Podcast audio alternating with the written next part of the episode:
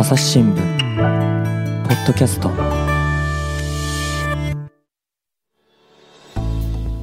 朝日新聞の神田大輔です、えー文化暮らし報道部から村瀬真也記者に来てもらっております。村瀬さんよろしくお願いします。よろしくお願いします。はい。でね村瀬さんはあの将棋がご専門の記者ということなんですけれども、はい。最近あれなんですか？将棋と DX っていうのが関係深まってるということで聞きましたけれどもどんなことなんでしょう？はい。あのーまあ将棋はまあ多くの方ご存知の通り、まあ盤と駒を使ってやるものなんですけれども、うんまあ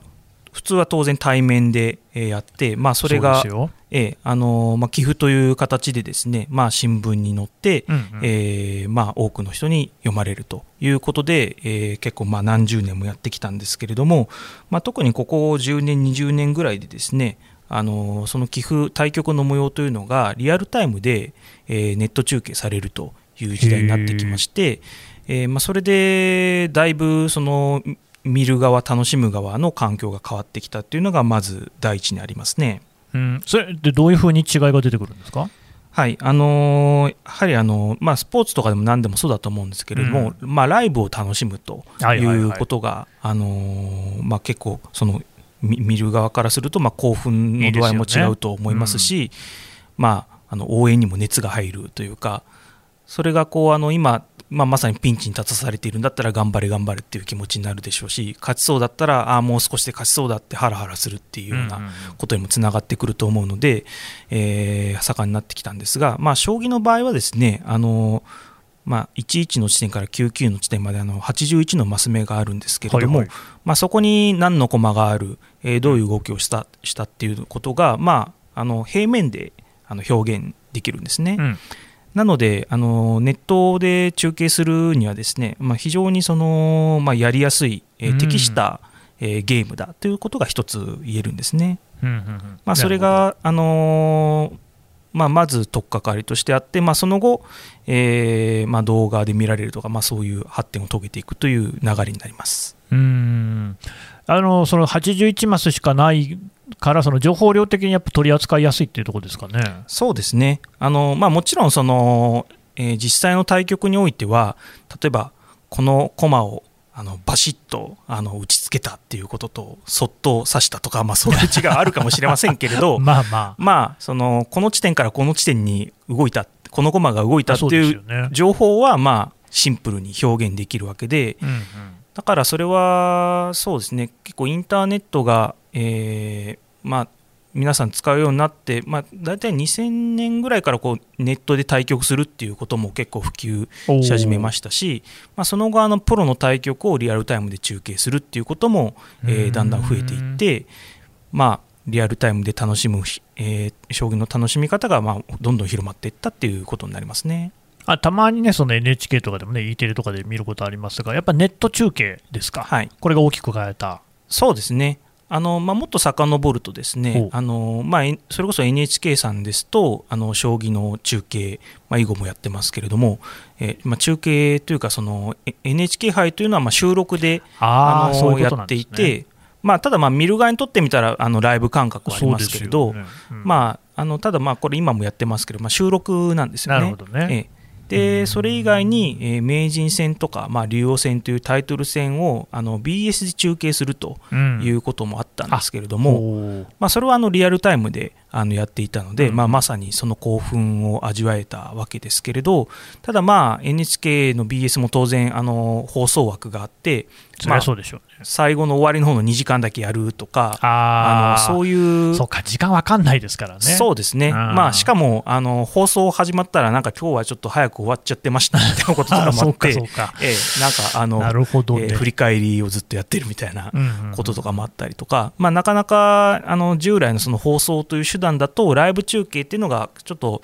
えー難しい場合もあったわけですけれども、まあ、ただインターネットなら時間の制限とかそうういう放送枠関係ないですから、あのーまあ、よりやりやすくなってきたというのはありますね。あれですか、ニコニコとか、アベマとか、あの辺ですかね。はい。あのーまあ、最初に、えー盛んにやるようになったのはニコニコ生放送で、うん。まあ、それがまあ10タイトル戦をやるようになったのはまあ10年ほど前だと思うんですけれど、えーまあ、まさにその対局室にカメラを入れてですね、うん、まあ、その対局室にカメラを入れるっていうこと自体も、まあ、NHK の BS とかを除けば非常に画期的なことだったんですけれども。意外な。そうですね。だからあのそれまでは、まあ、いわば将棋は、まあ、囲碁とかもそうですけれど、うん、まあ、密室で行われていると、えまあ、もちろんその記録係といってあの、まあ、目撃している第三者いるわけですけれど、まあ、密室で行われて、まあ、そこで決着がつくものを、まあ、だいぶ時間が経ってから、まあ、寄付であの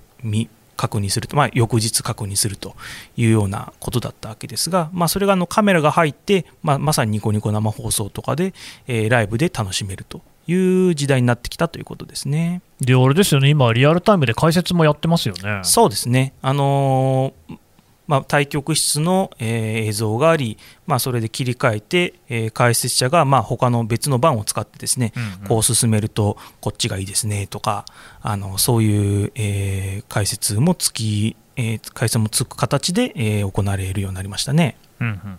あれも解説してるのはプロの棋士の方ですもんね。そうですね。あのプロの棋士と、まあ、えー、一般的にはまあ女流棋士が聞き手となって、うんうん、あのペアでやるという形になるんですけれども、ただ、将棋の対局の場合は、まあ、あの持ち時間にもよるんですけれど、えー、結構1日がかりでやるっていうところが、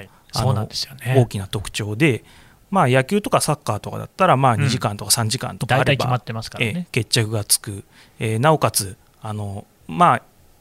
えーと、基本的にはあんまり息つく間がないあのスポーツだと思うんですけれど、うん、えー、将棋の場合は例えば1.1時間とか考えると、えー、その間全く動かないで何喋ろうみたいな あの確かにね藤井さんとか2時間以上とか長考した場合とかってどうしてるんですか？そうですね、あのー、もうあの解説してもですねもうあの、まあまあ、いわばネタ切れになるんですよ。なりますよね。でそういう時には、えー、例えばその対局者の印象はどうですかとかあの私はこのなんとかさんとはまあ研究会をやっていてもう古くからの付き合いで、まあ、でもなんかえーと、普段は、えー、本当に寡黙な印象ですけど実はこんなことを喋ったりして面白いんですよみたいな。うん、まあ、ちょまあ、雑談ですねエピソードトーク。そうですねエピソードトークが始まったりっていうこともありますしまあえー、ただやっぱりそうやっててもまだあの刺さないみたいなあの進まないみたいなこともあるんですけれど、まあ、だからある意味ですね、まあえー、棋士の皆さんにとっては、えー、その、まあ、間を持たせるというかですね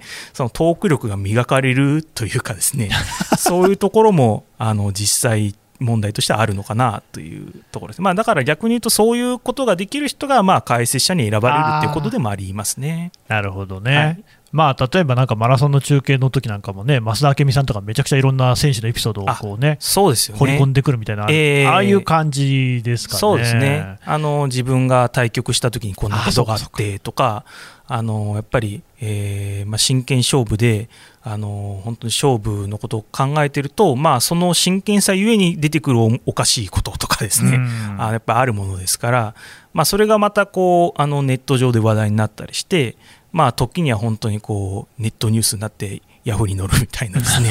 まあそんなこともあったりしますね。はあ、どうなんですか、実際、その現場のその棋士の方から見たときに、だってそれは今までにはやっていなかった仕事だし、はい、トーク能力って今まではそんなに必要なかった能力だと思うんですけれども、えー、やっぱりもうその辺は皆さん、あの前向きに捉えてらっしゃるのか、それとも、いや、それ、棋士のやることじゃないだろうっていう考えの、どんなんですかね？そうですね、まあ、結構、その、ただ、もうベースとしてですねやはりその NHK さんですとか、まあ他の囲碁将棋チャンネルっていうところで、えやっている、まあ、今もあのやっている、え将棋の対局の聞き手解説の時もですねやはりあの間を持たせる時間とかっていうのは、まあ、これまでにもあったので そうですね、まあ、早指し対局だからその時間がだいぶ違うっていうところはあるんですけれどだからあの私聞いた話だと、まあ、そういうニコニコ生放送さんとか ABEMA さんとかで将棋の中継をやるときになんか棋士の皆さんが結構なんか喋りがうまうまいっていう風にあの感じたっていうことを聞いたことがあるんですがやっぱりもともとそういう解説とかをやられている、えー、環境があってまあだからそれがなんかそういう下地があるからこう今みたいな形でですねあの解説の間のエピソードトークみたいなのもできるっていうことにつながっていったのかなというふうには思いますね。あとはあれですよね、その対局中にこのどっちが優勢だ、劣勢だみたいなね話もありますけれども、ああいうのもやっぱり最近の方がよりこう深い話になってきてるんですか？そうですね、あのー、まあ、当然、見る側からすると、今、じゃあ、どっちが優勢なんだっていうことを知りたいわけですけれど、えー、それを判断するのに、まあ、解説者がいるわけなんですが、まあ、ただ、あのー、本当に、まあ、トップ棋士同士が対戦したりしたらなおさらですが、うん、まあ、もうその判断すら難しいということもあってですね、まあえー、野球とか、えー、サッカーとかそういうスポーツでしたら、まあ、3対1とか、うんうん、えー、10対0とか、うん、10対0も大差だなとかっていうふうに分かりやすいですけれど、将棋の場合はなかなかそれが、えーまあ、プロでも難しいっていうのがあ,、あったんですが、まあ、ただそこでですね最近ここ数年で登場しているのが、あのーまあ、AI による、えー、どっちが優勢かっていうあの形勢判断の数値が示されることがありまして、うんうん、あの安倍間さんなんかですと、まあ、この局面は先手の勝率が60%とか70%とかっていうふうに表示されて、まあ、それを見るとああこっちがあのもう勝ちそうなんだなとかっていうまだ互角なんだなっていうことが分かるっていうふうになってきましたね。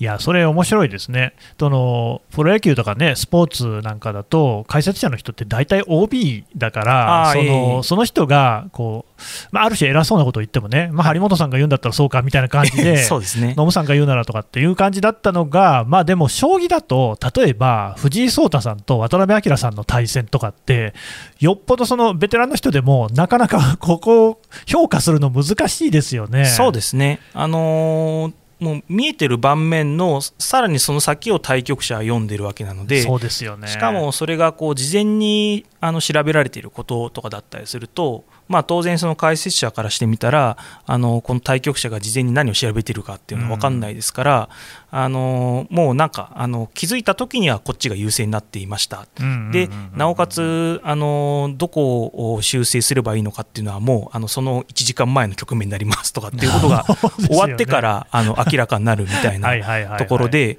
そうするとまああのリアルタイムでどっちが優勢っていうのはなかなか分かりにくいところがあるんですけれども、まあ、AI があると、えー、それが、ね、まあ、逆にこの AI は70%こっちが優勢と言ってますけど勝率70%と言ってますけれど、うん、なんかそんなふうには見えませんねみたいな、あの時もありますね。なるほどね、でもそうですよね、だからその時々で、だって、あの渡辺さんですら、なんか藤井さんにね、対局後に指摘されて、あの時はああいうことを考えていたのかみたいなのが初めて気づくみたいなね、そうですね。ことが往々にしてあるっていう世界だから、はいはい、そういうのっていうのは、逆にその AI なんかがいた方が、むしろこう気づきがあったりとかっていうのはあるのかもしれないですよね。そうですね。まあ、あの AI があの勝率何パーセントとか示してくれても大変便利なんですけれどもただその AI はあのもう人間を上回るような強さになっているというのがあって、まあ、それだから判定できるっていうのもあるんですけれどただ、あの AI が、えー、判断するようないいと、えー、結論付けるような手をじゃあ人間がさせるのかっていうと、えー、なかなかそうもいかないっていうことがあって、うんうん、だから、あの AI はこの手がいいって言っていますということが対局後に分かってもえー、対局者にとってはいやちょっとその手はさせないですねとか、えー、その手はどういう意味なんですかみたいな感想が後から出てくることもあってなかなかそのじゃあまあ、AI, 通り AI の示して通りに進めればいいのかもしれませんけれど、まあ、人間と人間の対局なのでなかなかあのそれとはずれがあるなっていうのも現状ですね。そのね AI なんですけどね本当にその発展著しいというか、はいまあ、あのちょっと前、だいぶ前なのかな、はい、の記憶だと、やっぱり AI はまだなかなかその勝てないっていう時代がまずあって、はい。はい、で最初の驚きだったのが、どなたでしたっけ、あのチェスの世界の王者に、コンピューターが勝ったっていうのがありましたよね、えー、カスパロフさんという人が、はいはいはいはい。えーロシアのチャンピオンが。ディープブルーでそうですね、ディープブルーという、IBM の作ったソフトが、それが大体25年ぐらい前ですかね、その、うん、えー、とソフト対カスパロフの対線がですね。大体25年ぐらい前ですね。でこれもだからそのカスパロフさんという人がもうものすごい強いチャンピオンだったから世界が驚いたんですがその時でもまだね将棋はそうじゃないよと。はい、というのは、やっぱりチェスに比べて、盤面もね、あれとチェスは 8×8 ですよね、はい、ちょっと広いし、あとはやっぱなんといっても、あの駒のね、取った駒の扱い、それをこう、取ったのをもう一回打てるで、しかもなるっていうのもあるから、ね、めちゃくちゃパターンが多いと、えー、いうことで、これはその将棋っていうのはね、そのコンピューターが人間より強くなるなんてことはなかなかないよって話だったような気がしてたのに、はい、そうです、そうです。もう強くなっちゃったんですか？そうですね、まあ、それも本当にここ十数年の話で、でまあ、チェスの場合は IBM でしたけれども、まあ、将棋のソフトを、えー、AI をですね強くしようっていうのも、まああのー、じゃあ誰がやってたのかっていうと、まあ、大体がもう大学の、えー、研究室の研究の一環ですとかあとあのアマチュアのプログラマーの方が、まあ、趣味でやっているっていうようなあのことが多くて。えー、そうですね。だから、まあ、もちろん中にはそのそういうソフトを作ることでそれが一般の人に売れてという、まあ、営利につながるものも当然あったんですけれどもただ、なんかその、えーと、ある企業がこう一丸となってあの人間に勝つために、まあえー、かなり、えー、お金とか人を投資して、えー、そういうソフトを作り上げましたっていうことではなかったんですよね。みたいですね、まあ、えー、ただ、そういう中でやっぱり、えーとまあ、結構ブレイクスルーがあって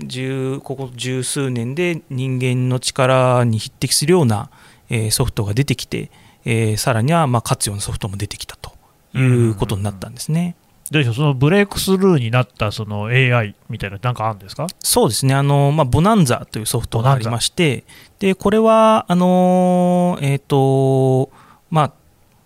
従来はその人間がですね、うんうん、この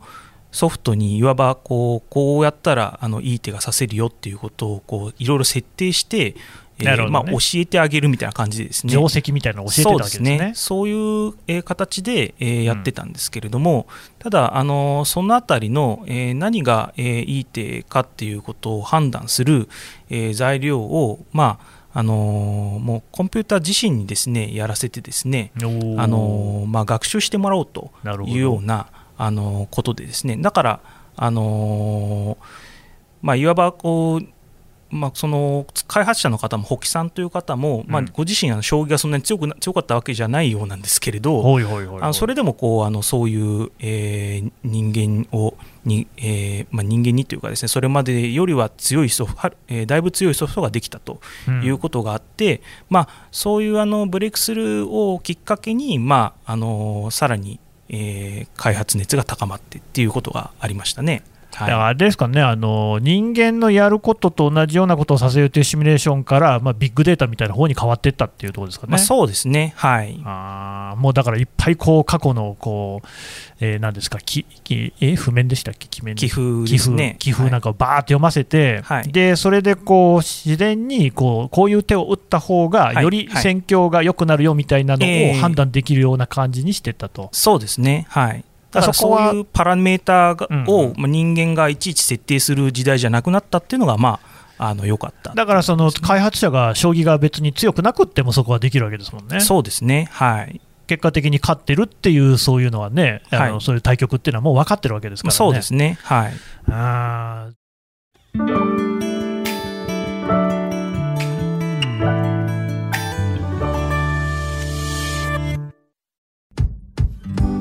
難しいニュースもポッドキャストで解説を聞くとちょっと理解できるかも。朝日新聞デジタルのコメントプラスって知ってる？テレビでおなじみのコメンテーターや記者が記事の背景やその先について投稿しているよ。もっと深く。もっとつながる。朝日新聞。でもそれにしてもそうなんですか、もうじゃあ、あれですか、藤井聡太さんとやってもあの AI の方が強いんですか？うんまあ一言で言うとそうなってしまうかもしれないですね。なかなかこうやってるのを見たことがあるわけでないんで。ですけどまあ藤井竜王、えー、自身の言葉で言うとこう人間と AI が対戦する時代ではないのかなっていうようなことを確かおっしゃってたと思いますけど。それはその AI にはなかなか勝てないっていう意味でっていうことですか、まあ、そうですね、そういう対戦相手じゃない、はい、まあ考えてみれば、でもそうですよね、その処理能力とか計算の速さみたいなので、人間がパソコンにかなうわけないわけで、はい、そうですね。1秒間に何億回とかってね、あっちは計算できるわけですから、そうやって考えると、まあ、そうなんだろうなと思いつつ、まあ寂しさもあるのは、あのそうなってくるとですよ、あの AI は最善手っていうのが常にこう、まあ、導き出せるってことになってくるじゃないですか、はい、で人間はそれに気づかないっていうことですよね、はい、あとやっぱり対局してると心理戦もあるし、それからあの時間持ち時間が少ないと焦っちゃうとか、そういうこともあるだろうから、はい、つまりミスっちゃうってことですよね、はい、えー、ミスした方が負けみたいな感じに、今の将棋ってなっちゃってるんですか？そうですね、あのーまあ後々から考えてみるとあこの手がまずかったですねっていうことはやっぱりあるので、まあ、それがあの対局中にその AI がこう画面に出て分かる時もありますしまああのまあ、全部が全部出るわけじゃないんで終わってから例えばその棋士が家に帰ってですねあのパソコンで調べてみて分かったみたいなこともあるんですけれどまあ、その実際のそのやっぱり人間と人間の対局においてはあのー、まあ、最善の手をじゃあやり続けること、まあ、それももちろんなんかこの手じゃないとダメみたいなところもあるんですけれど、うん、やっぱりなんか、あのー、悪い手をやらないっていうことも結構大事で、なるほど、ね、あのー、例えばその最善ってされる手がこう画面に表示されるんですけれど、うん、まあ、結構それ以外の手でも OK みたいなことも結構あるんですよ。うんうんうんだからなんか、あのー、最善の手を人間が指さなかったからといってなんかまあそれを見るとあなんか間違えたみたいな風になんかこう早とちりしちゃうんですけれども実はその棋士がやったその手でも正解で、あのー、まあ、それでもうまくいくっていうことは結構あってで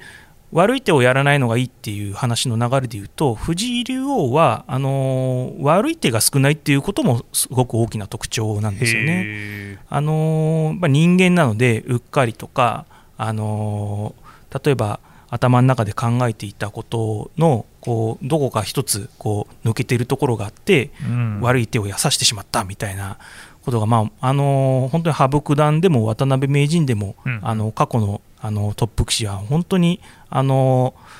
まあ、誰でもあるぐらいなんですけれど、うん、だから悪い手は悪い手で有名になるんですよね、あの棋士がこんなミスをしたみたいな、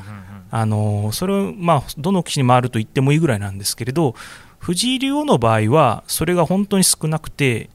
まあ、確かにそれも悪いんだけれども、なんか説明されないと悪い理由が分かりませんみたいなこととかもあって、なんか高度な、極めて高度なあの悪い手っていうんですかね、だからなんか本当にそれも不思議ですけどね。そのなんでそこまでうっかりがないんだろうっていうところも、はい、それでね、またね、私なんか不思議なのが、そうやってそのミスをしないっていうことで言うとですよ、はい、コンピューターなんかがシミュレーションできそうな、つまり四角四面のといいますか、はい、ミスの少ないものっていうのはね、になってしまうのかなと思いきや、藤井さんの将棋は非常に華やかだっていうじゃないですか。はい、そのだからなんかこのコンピューター世代のね、AI 世代の申し子的な印象と、あとミスが少ないっていうものと、その華やかさっていうのが、僕の頭の中で全然一致しないんですけれども、はい、何なんでしょうね？そうですね、まあ、そこは、まあ、ミスをいやどっちからというと、本当にミスをしない方が私にとっては謎ですね、なんか。こうすごい手が出てくるっていうのは、まあ、何か、あのーうんちょっと、えー、別のところで申し上げましたが、その詰将棋っていう、あ、のーね。えーまあ、実戦とはちょっと異なるまあ、ただあのトレーニングになるものを、まあ、繰り返しやることでちょっと人と違う発想が備わったのかなと、まあ、それが実際の対局の時にもあの現れるのかなというふうには思うんですけれども、えー、ミスをあのしないということでいうとうんそれはでもミスって普段私たちが生活する中でも、ね。え忘れ物とかもありますし、ね。はいはい、あのそ。れこそ、え記事書いてて文字間違えたりしますし、ね。はいはい、えもうあのなんかだんだん思い出したくない話になってきましたけれど、あのただ、まあ、藤井竜王もですねただ、結構あの普段の生活においては完璧か完全無欠かっていうと、まあ、そういうことではないようで結構そそっかしいですとか。あのまあ、裏ちょっと集中していることとの裏返しなんですけれども、うん、将棋のことを考えて歩いていて、あのなんか速攻に落ちたことが子供の時あるっていうような話もあってですね。燃えちゃう。そういうこともあるぐらい。で、まあ、本当にこの前あの朝日杯将棋オープン戦という早指しの対局で、はいはい、えー、まあ、あの藤井竜はそれ負けたんですけれど負けた後にその大盤解説会場に行くときにあのー、まあ、ちょっとこれ今音声メディアなんでちょっと伝えづらいですがこうやってですね、うん、えー、首あ顎のところに手を当ててこうちょっと、まあ、あの考える人みたいなポーズですね、を取りながら歩いてたんですよね、なるほど。このまま。これ自分でやってみて思ったんですけど、こんなポーズで歩く人ってそんないないよなって思ってですね。いませんね。でもそこ、まあそれが自然、まあ当然わざとやってるわけじゃないので、自然にそういうポーズになって、でまあ歩いてるんだけれども、もうあの今終わったばかりの将棋をもう考えざるを得なかったみたいなあのところがあって、まああの本当になんかその集中力はすごいなと思うと同時にあのなんか転んだりしないでくださいねっていう気持ちにもなったっていうことはありましたね、はい、なるほどね、いや、でも面白いなと思うのは、さっきのね、そのリアルタイムに配信するっていうこと自体が、実はその将棋の世界においては、こうデジタルトランスフォーメーションの革新的なことだったんだっていうね、そうですね。だから、まあ、思い返せばですよ、昔のホームドラマなんかっていうと、あのお父さんっていうのは和服なんか着てね、えー、で将棋盤をこうね前にしてこう雑誌とかをね本とかを見ながらパッチンパチンなんつって打ってね、それがこうなんかこう暇な時間の過ごし方というか、楽しみっていう感じ、要するにあれはその対局を自分でこうね自分なりにこう復元してみて、あここでこういうふうに考えてたのかなんていうのを楽しんでたんだと思うんですが、はいはい、もうだからそのネットのリアルタイム配信とその AI とも、まあ、相まって、それが全部そのリアルタイムに全部わかるし、それからそういうことも自分でもできるっていうことですから。これはあれですかね、将棋ファンの広がりみたいなことでいうと、広がっているっていうふうに言えるんですかね。そうですね、やはりあのニコニコ生放送ですとか、うん、アベマさんで、まあ、将棋の対局が取り上げられることによって、まあ、簡単にあの、えー、その見られるっていう環境が以前よりも増えましたし、まああの結構あるのがですね、まあ、割と長い時間やってるので、あのずっと集中して見てなくても、まあ、いいっていう何かをしながら、ね、あの見ることもできる。だから例えば、まあ、それこそ ABEMA の映像をずっと映しっぱなしを置いて、まあえー、家事をやったりとか何か、まあ、それこそまあ、料理作ったりとか、まあ、洗濯とか、まあ、そういう方もといると思うんですけれど、えー、それでこう例えば何かあの注目の場面が出てきたらですね、うん、なんだなんだっていう感じで、あの画面に近づいてみるという楽しみ方もできるので、まあ、そういういわばその自由に楽しめるっていうところであの以前より、えー、ファンが増えているのかな、まあ、なおかつ、まあ、藤井聡太竜王の登場っていうその本当に何十年に1人のスターが現れたというタイミングも良くてですね、えーまあ、注目度が非常に高まっているのかなと、えー、言えると思います。だからもう将棋の見方っていうのがここ数年とかでガラッと変わっちゃったってことですかね。そうですね。あのー、まあ本当にまあ繰り返しですけども、以前は密室でやっていて、まあ、見れなかったでしょ、普通そうですね、まあ、写真で見ることはまあかろうじてできますけれど、それも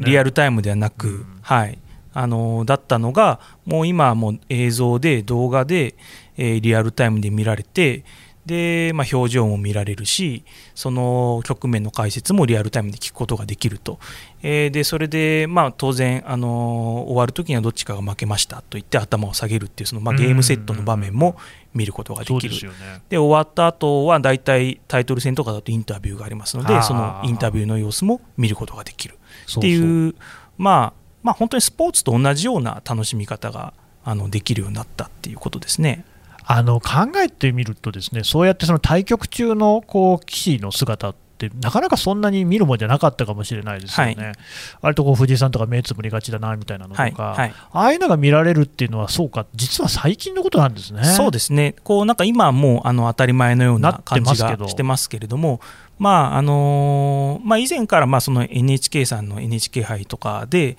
あの対局中の様子が見られることは見られたんですけれどただ持ち時間が違いますし、えーまあ、ちょっと最近はですねコロナの影響でちょっとあまりそういう場面見ないんですけれどあの対局室でですねおやつを食べる場面っていうのもあのまあ見られましてありますよね。あの午後3時になるとタイトル戦だとあのおやつが対局室に運ばれるんですけれど、まあ、そこでなんかケーキ食べ始めたぞみたいな。あれがいいんですよ、また。うん、ところも、あのまあ、見られまあ、それも結構話題になるところでありますね。ね。はい、だからまあより将棋がね身近な存在になる、なんたってやっぱりそこのね一流の棋士がどういうふうに打ってるかなんて分かんないんですけれども、はい。はい、食べてるものは分かりますから ね、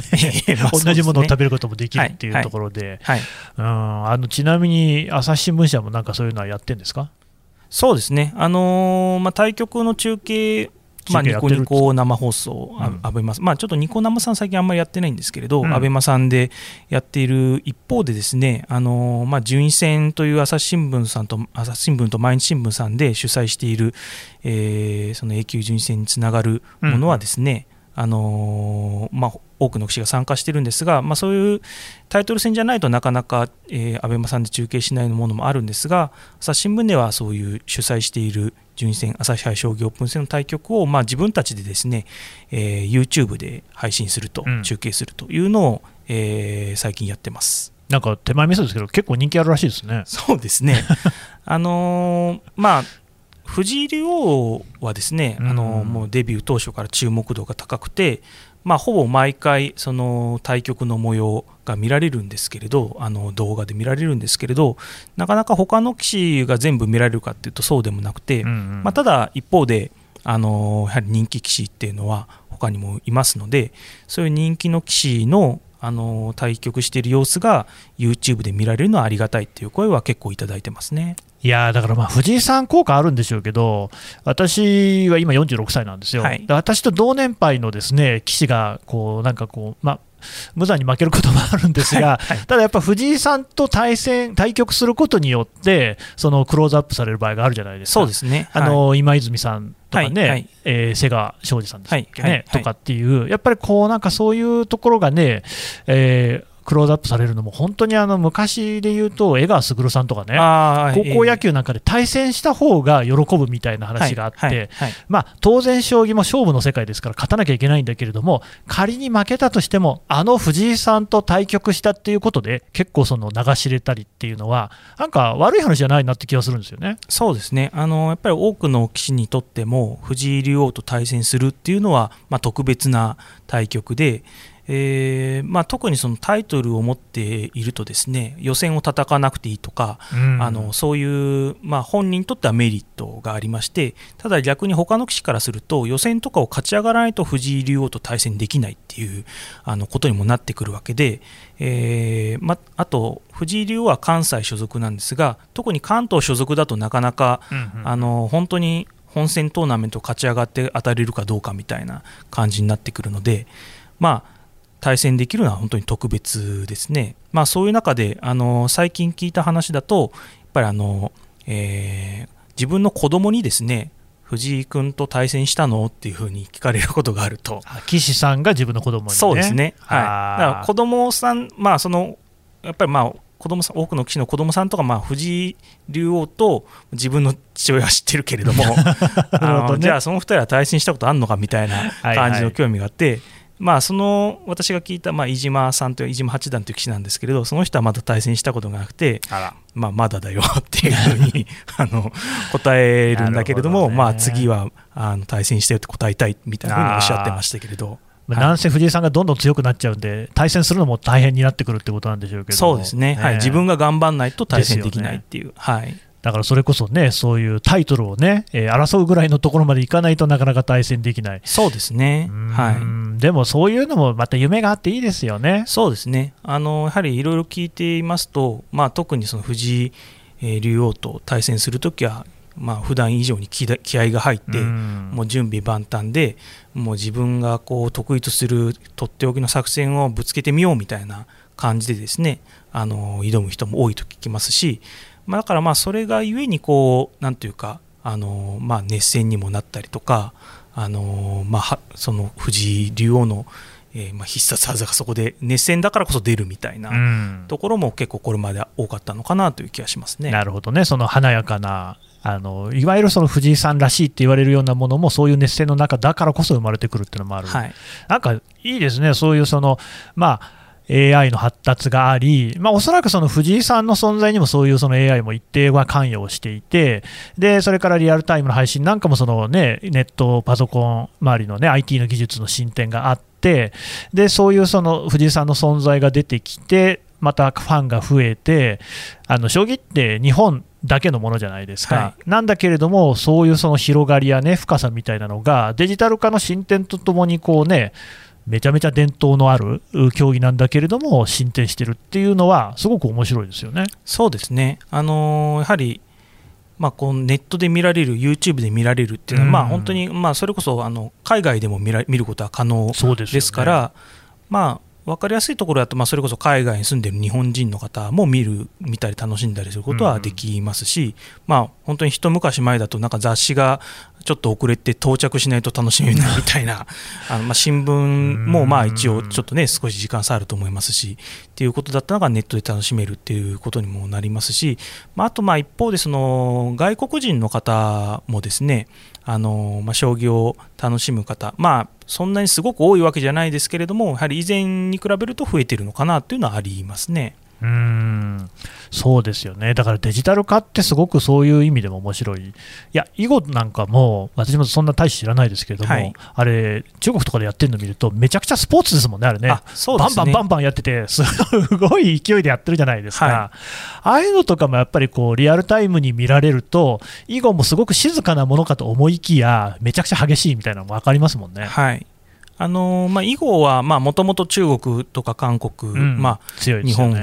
も昔からあのやってはいたわけですけれども、まあ、それ以外の国の広がりを見てもですね将棋はだいぶ広がっていて、うん、まあ、それはやっぱりまあ将棋はまあ日本発祥だからっていうのもあると思うんですけれど、まあ、黒と白の石、まあ、文字関係ない、ね、あのゲームですから。まあ、そういうところでまあ海外普及しやすかったのかなっていうところはありますね。まあ、将棋もまあ文字は書いてはあるんですけれども、うん、まあ、まあ、読みにくいでしょう、ね、文字というよりもその駒の働きの方がまあ、うん、まあまあ、難しいんだけれども、まあ、それをまあ覚えてしまえば、ね、まあ、チェスはねあのあれ文字じゃなくてやっぱりその形で、うんうん、えー、駒の役割が示されてますけれども、まあ、チェスの広がりを考えると、まあ、将棋の面白さを知ってもらえば、やはり将棋が広がる、もっと広がる可能性もあるのかなとは思いますね、ね、いや広がってほしいですよね、やっぱりチェスにはない奥深さもありますしね。はい、うん。そうですね。いや、これね、デジタル化と将棋、まあ、将棋だけじゃないんでしょうけどね、はい、いろいろなこう何か古い伝統のあるものがデジタル化でね、よりこう良くなっていく、発展していくっていうのを期待したいですね。そうですね。あのー、まあ、結構、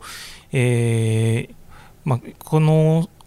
盛んになったというか、こうこれだけこうこういう楽しみ方が出てきたのがここ数年なので、まだ数年、ええまあ、この数年でまあ将棋を覚えた人とか、まあ、あるいはこの子供ですとか、うん、そういう方が大きくなった時に、どういう将棋界になっているのかなというのも、ちょっと楽しみなところかなと思いますね。わかりました。村瀬さんどうもありがとうございました、はい、ありがとうございました。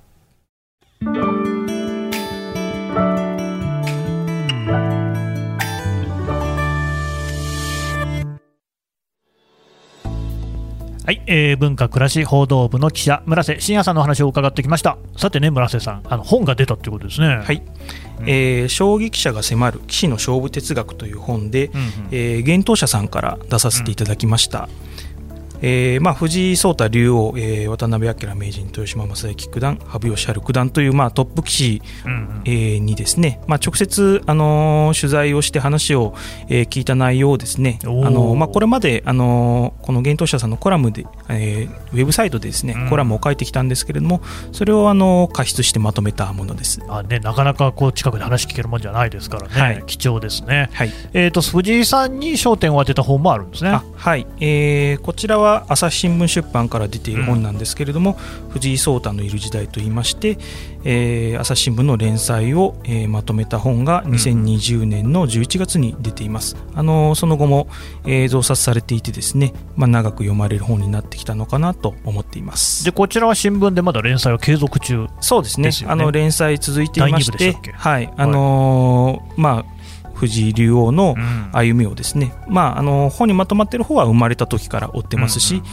まあ、今も、えー、引き続き、えー、書いて追っているということです生徒の幼稚園も出てきますからね、あそうですねモンテッソリ教育のね、はい、はい、まあ、あのこちらはね、朝日新聞デジタルの記事へのリンク、ポッドキャストの概要欄に貼っておこうと思いますので、お読みいただければと思います。村瀬さん、どうもありがとうございました。ありがとうございました。朝日新聞ポッドキャスト、朝日新聞の神田大輔がお送りしました。それではまたお会いしましょう。この番組では、リスナーの皆様からのご意見、ご感想を募集しています。概要欄の投稿フォームからぜひお寄せください。ツイッターやメールでも受け付けています。ツイッターでは番組情報を随時紹介しています。アットマーク朝日ポッドキャスト朝日新聞ポッドキャストで検索してみてください。